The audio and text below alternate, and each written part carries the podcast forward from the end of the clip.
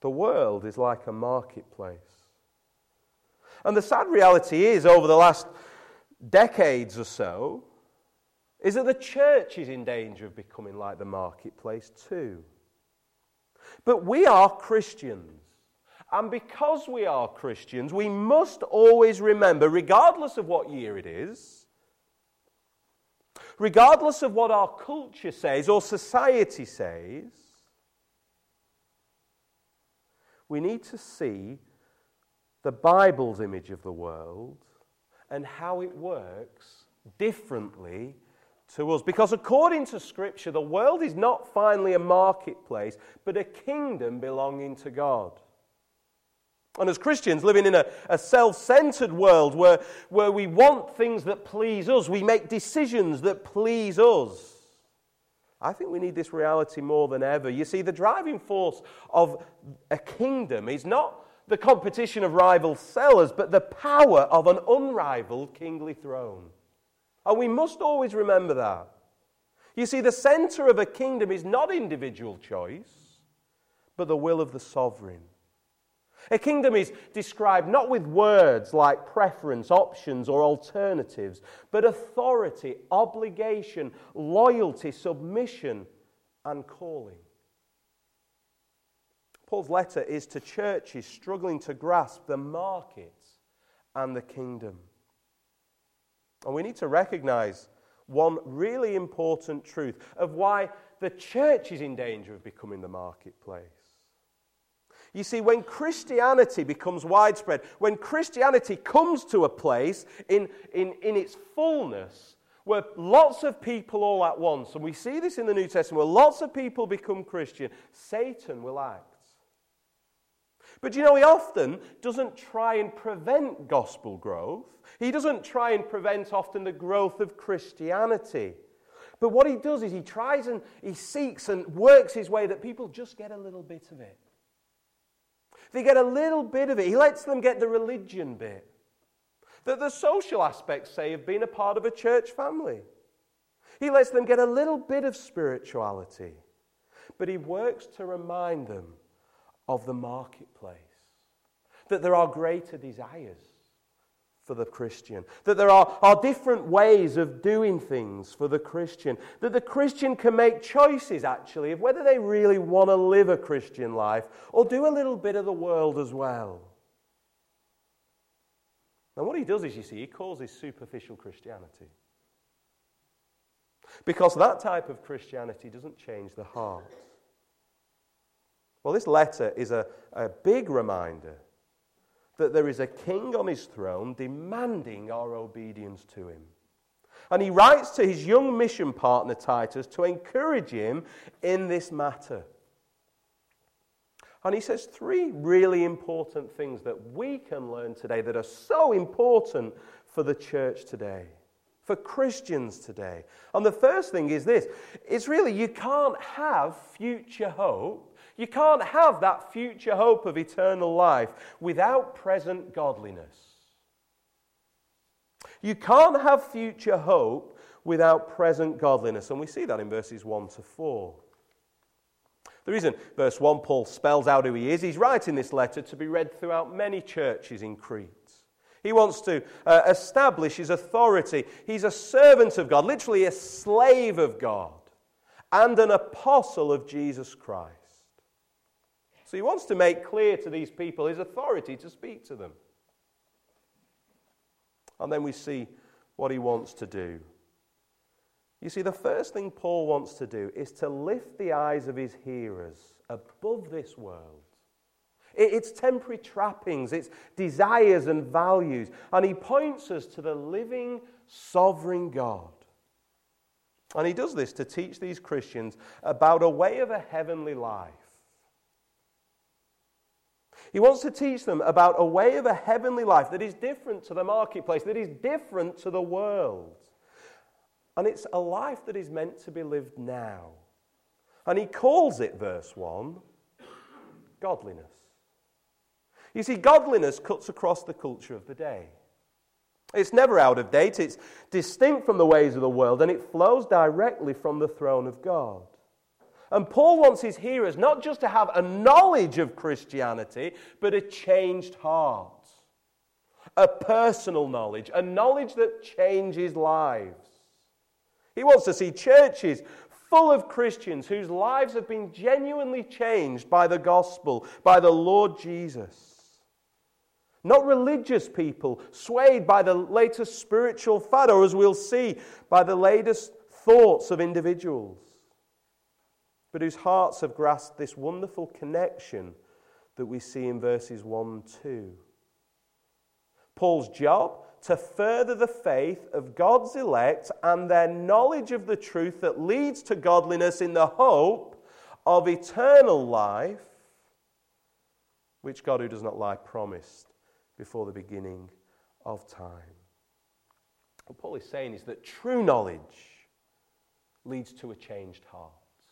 True knowledge of the gospel, true knowledge of the Lord Jesus leads to a changed heart.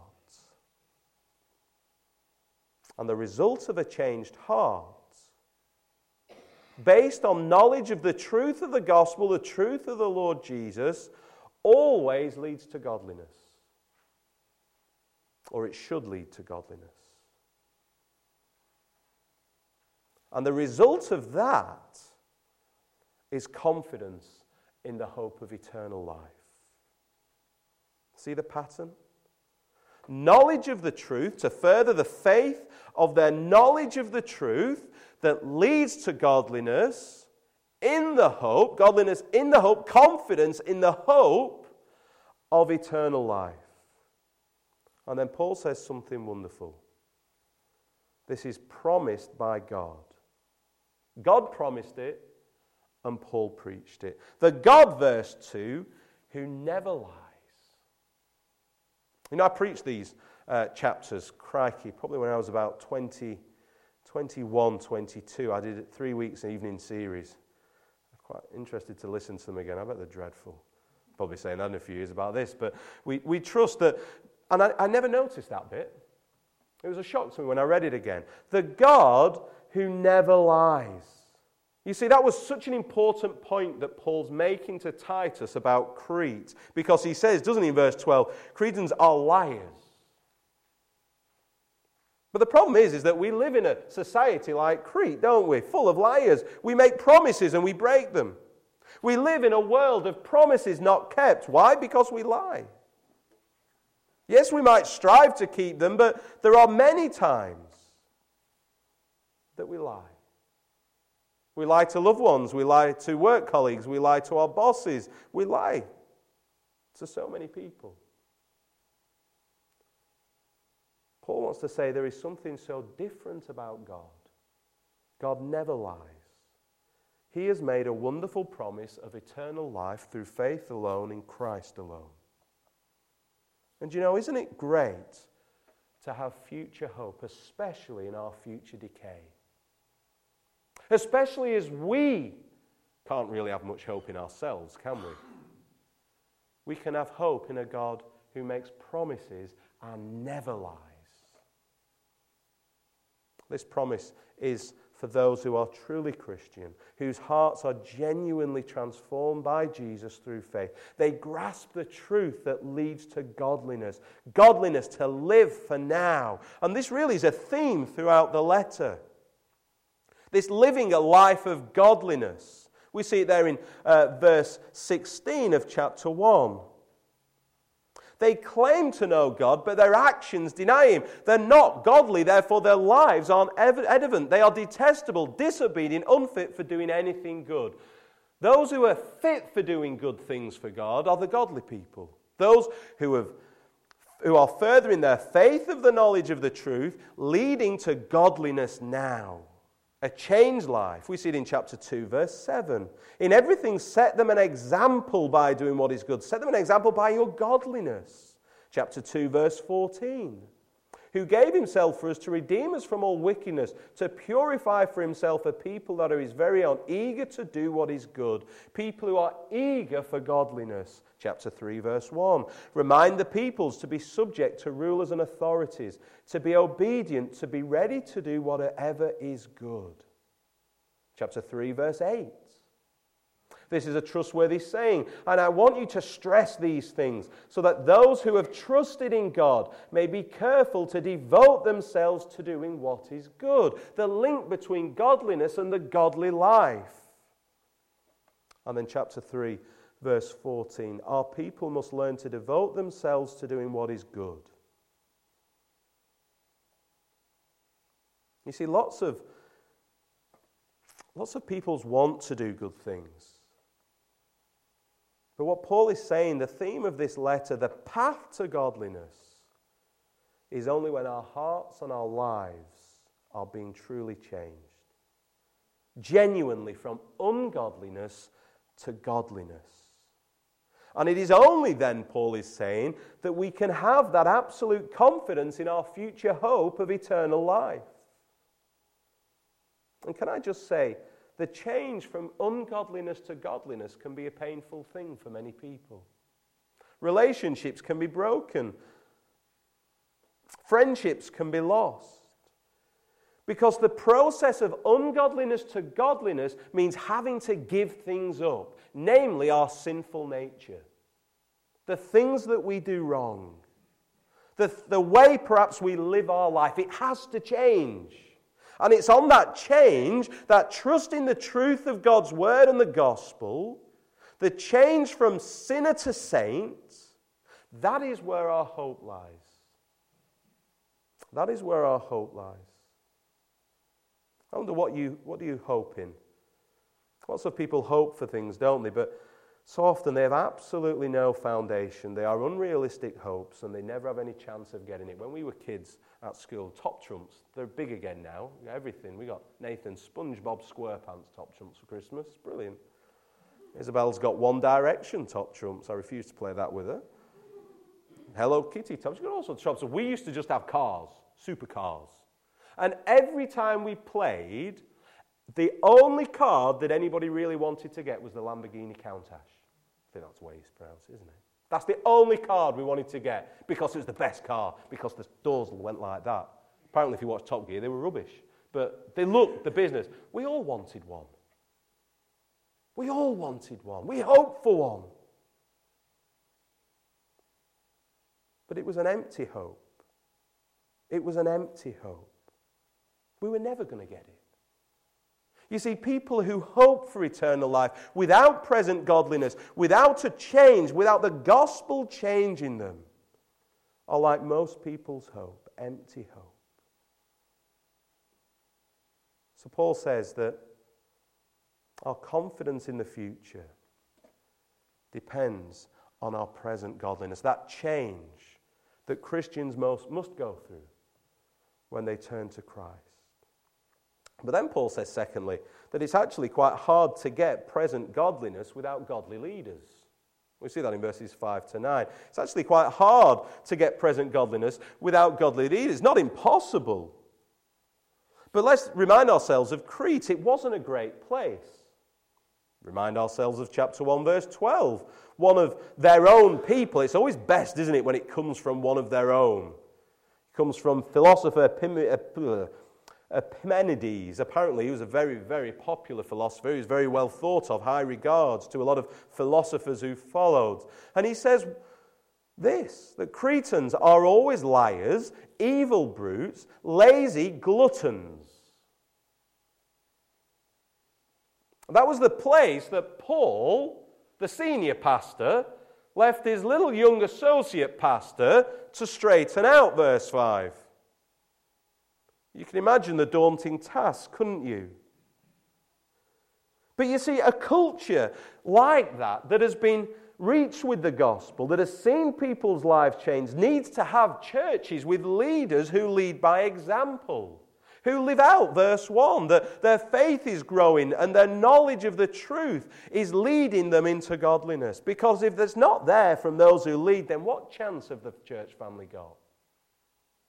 How are young converted Christians going to be led and discipled without godly leaders to take them and encourage them? It seems clear then that from this letter that what Paul states to Titus as a sort of measuring stick for leaders comes from the situation in verse 5 that you might put in order, because it's clearly out of order, what was left unfinished and appoint elders in every town as I directed you. You see, the problem which Titus faced is a problem which we face today. There was a big gap between what people say they believe and how they actually behave.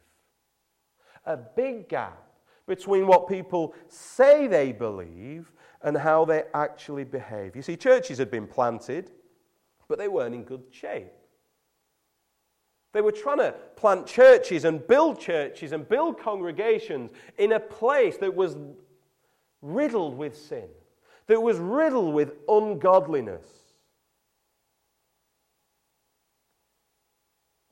And Timothy, uh, Titus was there to put leaders in place, godly leaders who would encourage, who would change. Change these young Christians who were so tempted and, and, and confused and swayed by what's going on around them. Paul says, You have got to help sort out this problem and tr- help lead people into godliness. So Titus is to appoint godly leaders, elders. The word elder means bishop or presbyter.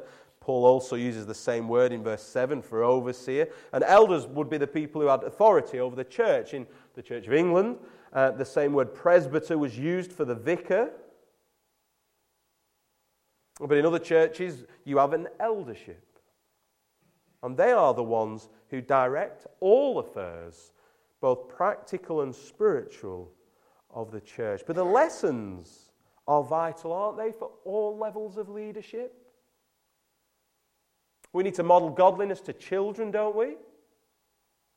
Because half of what children, how they learn, is what they see. So if they see us saying one thing and then doing another thing, they get confused. We need that with new Christians. We need that with growing Christians. We need that in all areas. We need godly leaders. And what Paul is directing Titus to do here is appoint godly men who are clearly practicing what they preach.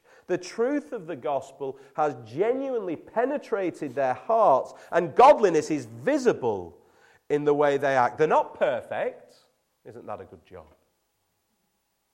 But they are striving for godliness. They are striving to do what is right in God's eyes. And notice the characteristics in these verses. The characteristics of the heart, I think, really, aren't they? An elder must be blameless, faithful to his wife, a man whose children believe. We need to be careful what we mean by that word believe. I think it's respectful and, and trustworthy. Similar in uh, Timothy, I think.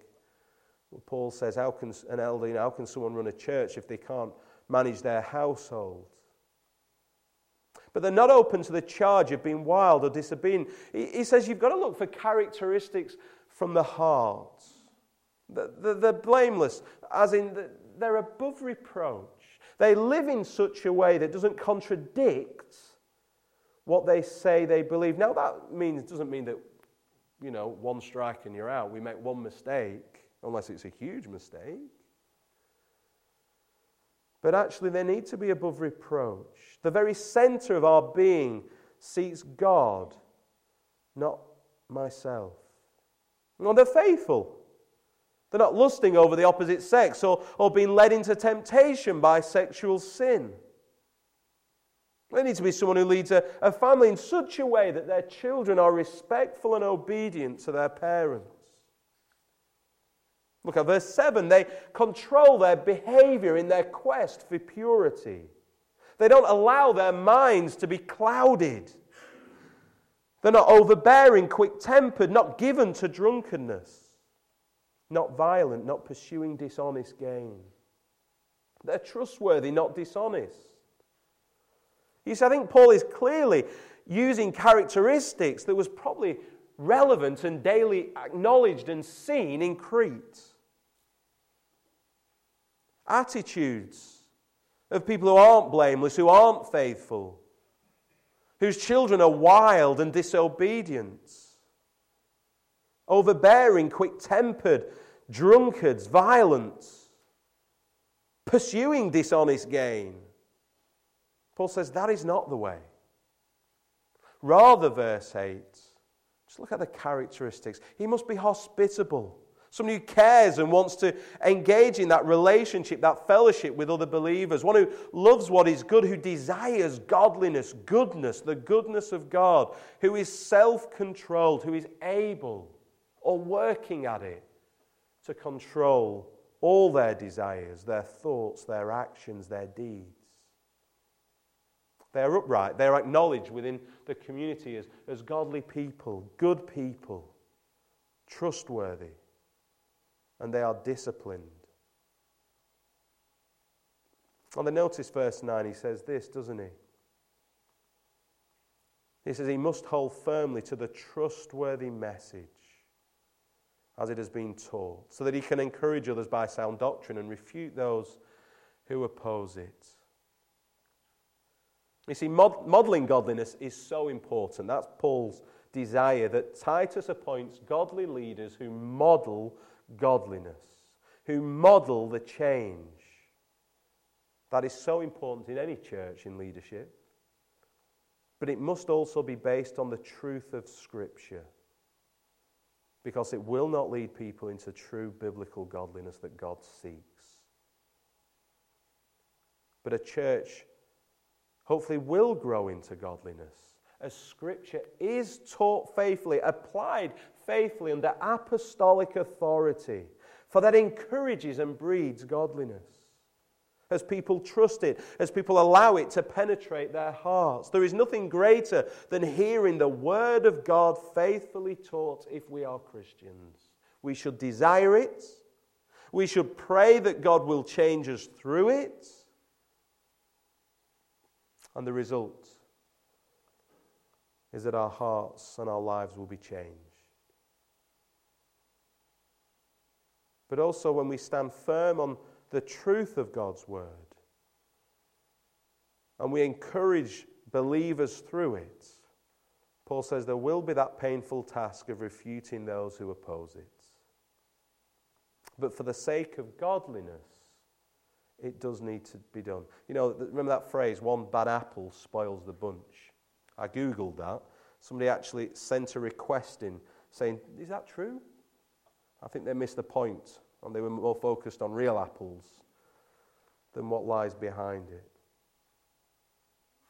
Paul warns the Ephesians, doesn't he, of, of wolves in sheep's clothing. It doesn't take many people to destroy a church within. It only takes one or two with false ideas, false beliefs, a distorted understanding of the gospel, a distorted message and they can so easily get a few people around them and influence them and, and change a few people over here. And before you know it, it's widespread. It is like a disease. One bad apple can spoil the bunch. But yet, it's so important to correct, to challenge, because it will lead people away from true godliness. That's why it's so important to have godly leaders who are behaving in such a way that is consistent with the truth. What's Paul's job? To further the faith of God's people, their knowledge of the truth. Because that leads to godliness and assurance of eternal life. And Paul is sure that if Titus can do this, it will straighten out what was unfinished and it will lead to godliness. Of course, we can grow independently, individually in godliness. But if churches are to grow into the churches that God has called us to be, as we were reminded this morning, if we are to be the church in Broadgate, in Christ Jesus, we need to be in his truth. For Christ is the Word, remember. The Word of God made flesh. And he appointed apostles to become our authority of what we believe and live by. Thirdly, the alternative to this is disastrous. Verses 10 to 16. Paul paints this really sad picture of a church that is in danger of becoming inseparable from society. Verse 10, look at that. There are many rebellious people full of meaningless talk and deception, especially those of the circumcision group. So, those who were Jews who have become Christians but are teaching false truths, false things, false gospels, as well as other people who were converted, probably pagans from Crete, who were bringing in things that they have been brought up on as well. There were people in the church who were not willing to come under the authority of God's word. Instead, Paul said they were deceivers. They were making people think, probably, that they had eternal life when they hadn't. They were infecting the church, verse 11. They were literally turning households' lives upside down because of what they were teaching. People were becoming confused. Well, we thought we've we heard this from Paul, but you're saying this. What do I believe? Actually, what, what, what am I supposed to be doing? Well, they were saying things like, well, yeah, come to church, join in, you'll be okay. Doesn't matter how you live your life, you can still carry on doing that. That's all right. I'm sure God doesn't mind. Paul says they must be silenced, not just for the sake of the gospel, but for the sake of godliness. And he uses this wonderful phrase in verse 12. It's one of those, it's not what I'm saying about the people of Crete. Look at what one of your own is saying.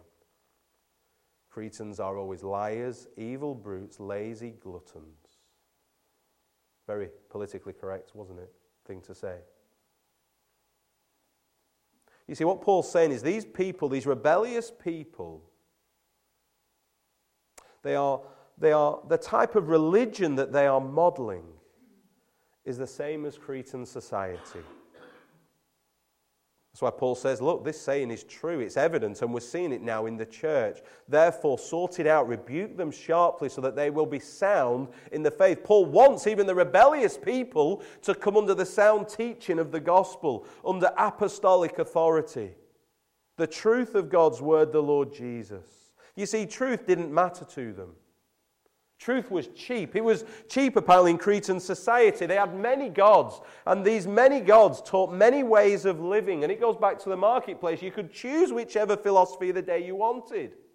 Because that was all right, and God was fine with that. Go for what pleases you. Yet their hearts, their lives were determined ultimately by dishonest gain. Verse 11 popularity, what they get out of it. They reject the truth. They were corrupt. They don't believe the truth. They're impure. See that in those verses. This saying is true, verse 13 onwards. Therefore, rebuke them sharply so that they will be sound in the faith and will pay no attention to Jewish myths or to the, or to the merely human commands of those who reject the truth. To the pure, all things are pure, but to those who are corrupted and do not believe, then nothing is pure. In fact, both their minds and consciences are corrupted. These are people within the church, coming into the church, trying to influence others. Yet here is the issue, verse 16. They were sitting in churches, they were singing the hymns, they were reciting the creeds, if they had them then, they were giving the loud amens at the end of prayers, but Paul says they claim to know God, but by their actions, their behavior, they deny Him.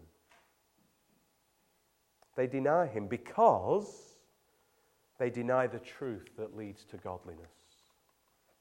But to the pure, verse 15, to the pure, all things are pure. They're not led astray by false teaching. They're not led astray by the myths of the day, the, the human commands, the rituals, the culture, the society, whatever the society is saying. To the pure, all things are pure. When people are truly purified through the gospel, they will see through, they will see through what is not pure they know what purity is because, verse 1, their faith and their knowledge of the truth is leading to godliness, true godliness, and greater confidence in the promise of eternal life. This is such an important issue that is so relevant in the church today. This is our call as God's elect people to grow in godliness and away from ungodliness. Because ungodliness gives us no assurance of the hope of eternal life, which God, who does not lie, promised before the beginning of time. Let's pray.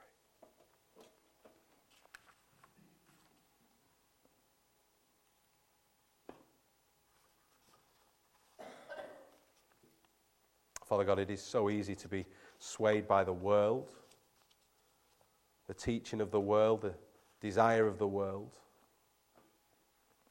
Yet for many Christians, it is so hard to pursue godliness. Yet that is our call to be godly. So, Lord, we pray for your help. We pray for your strength to be so transformed by the gospel of grace that we desire more of your grace. And we pray that your Spirit will stir our hearts to your truth. We will seek it and live it out. We will practice what we preach so that we are built up into the people you have called us to be. Father God, you are the God of this church. May we submit to your heavenly authority to our higher calling, which is in heaven. Please help us. Help us to do it together. Help us to encourage one another. But also at times, Lord, give us the courage to challenge anything that is not of you, anything that is false, anything that is tr- untrue, anything that is contradictory to the gospel, for the sake of your people, we pray. Amen.